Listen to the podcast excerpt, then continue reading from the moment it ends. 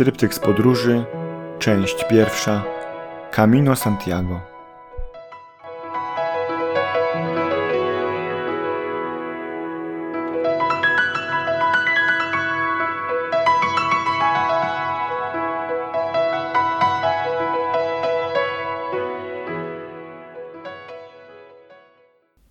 Dzień zero. Birmingham, Biarritz, Irun. Dzisiaj jest dzień zero mojej pielgrzymki. Dotarłem do startu, ale jeszcze nie wyruszyłem. Czuję się jednak podekscytowany, zwarty i gotowy. Podróż przebiegła nadzwyczaj gładko. Biarritz przywitało mnie wielkim deszczem, ale już chwilę później wyszło piękne słońce. Jeśli o Francji mowa, to w końcu przełamałem się i zacząłem troszkę mówić w tym języku. Bez przesady oczywiście.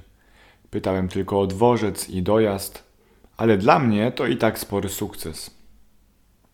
Zresztą nie było tak źle, bo trafiłem bez problemów.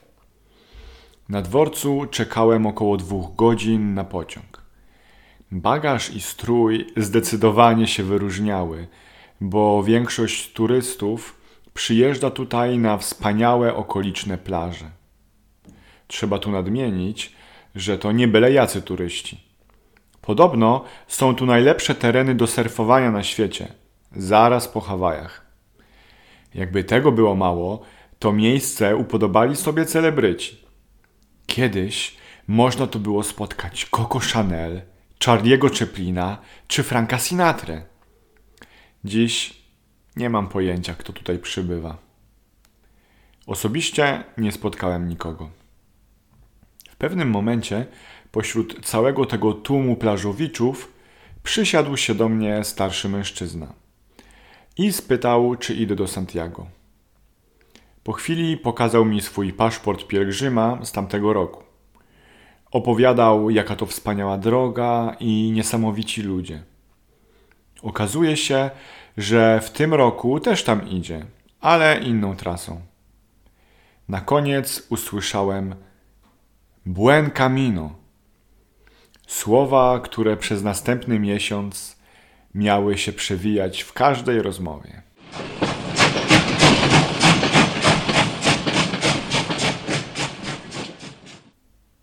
T G V w jednej chwili przenosi mnie do Irun. Pierwsze lingwistyczne spostrzeżenie po drugiej stronie granicy?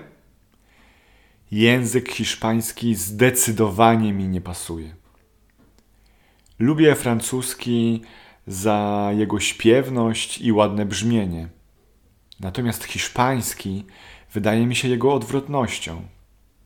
Jest bardzo hałaśliwy, wydaje się, że nawet nachalny. Będę jednak musiał, chcąc nie chcąc, przyswoić chociaż podstawowe zwroty. Przede wszystkim, by uniknąć nieprzyjemnych sytuacji. Nigdy jednak nie zamierzam się go uczyć.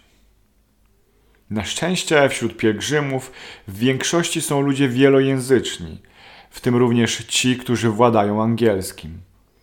Tym się pocieszam.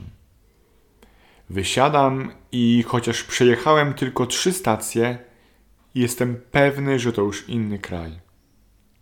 Wszyscy krzyczą. Jak się potem okazało, mówią.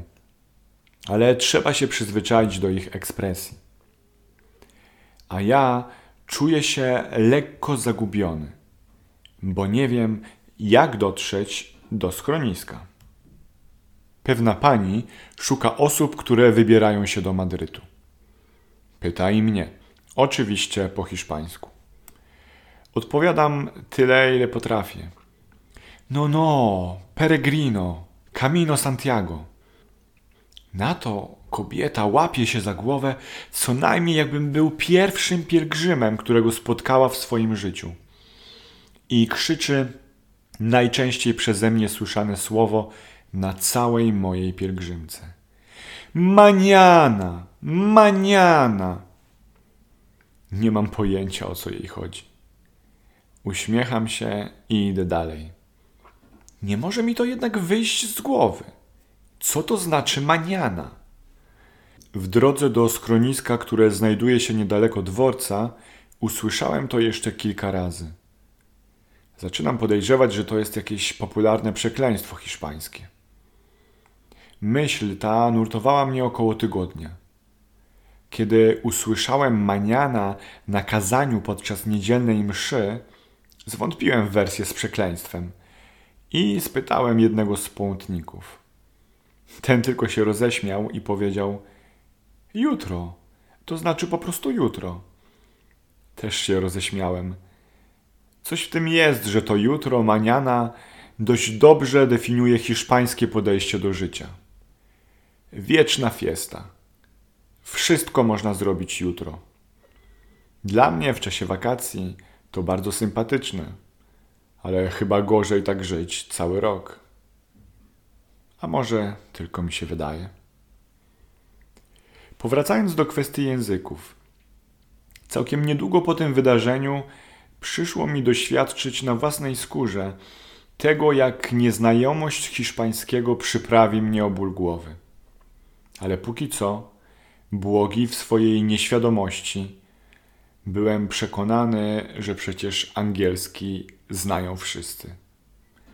Koniec końców, pytając przechodniów co skrzyżowanie o drogę, trafiam do celu. Pierwsze schronisko na drodze. Myślałem, że na miejscu będzie pusto. W końcu to początek maja. A tutaj niespodzianka. Choć trzeba przyznać, że jest to ogromną zasługą siedmioosobowej grupy z Korei, z Seulu, która zajęła prawie pół schroniska. W pokoju ze mną jest Francuz, Austriak, Niemiec i dwóch Hiszpanów. Na razie jeszcze kurtuazyjne rozmowy, z pewną rezerwą, jak to na początku. Póki co opowiadałem im o Łodzi. Dziwię się, że nie kojarzą tak wielkiego miasta, a ja uprawiam patriotyzm lokalny. Wszystko się zmienia chwilę później. Jak się okazuje, chodzi o wymowę. Kiedy mówię Łódź, nikt nie wie, o co chodzi. A kiedy tłumaczę, że u nich zapewne funkcjonuje jako Lodz, słyszę, że jednak część z nich doskonale zna miasto i jego fabryczną historię. O dziewiętnastej była msza, na której pielgrzymi otrzymali specjalne błogosławieństwo. Dziwne uczucie siedzieć trzydzieści minut i wsłuchiwać się w zupełnie obcy dla siebie język. Ale najważniejsze, że jest Eucharystia. Jutro pobudka o szósta trzydzieści. Pierwszy dzień planuję iść spokojnie, jedynie dwadzieścia pięć kilometrów, do Świętego Sebastiana.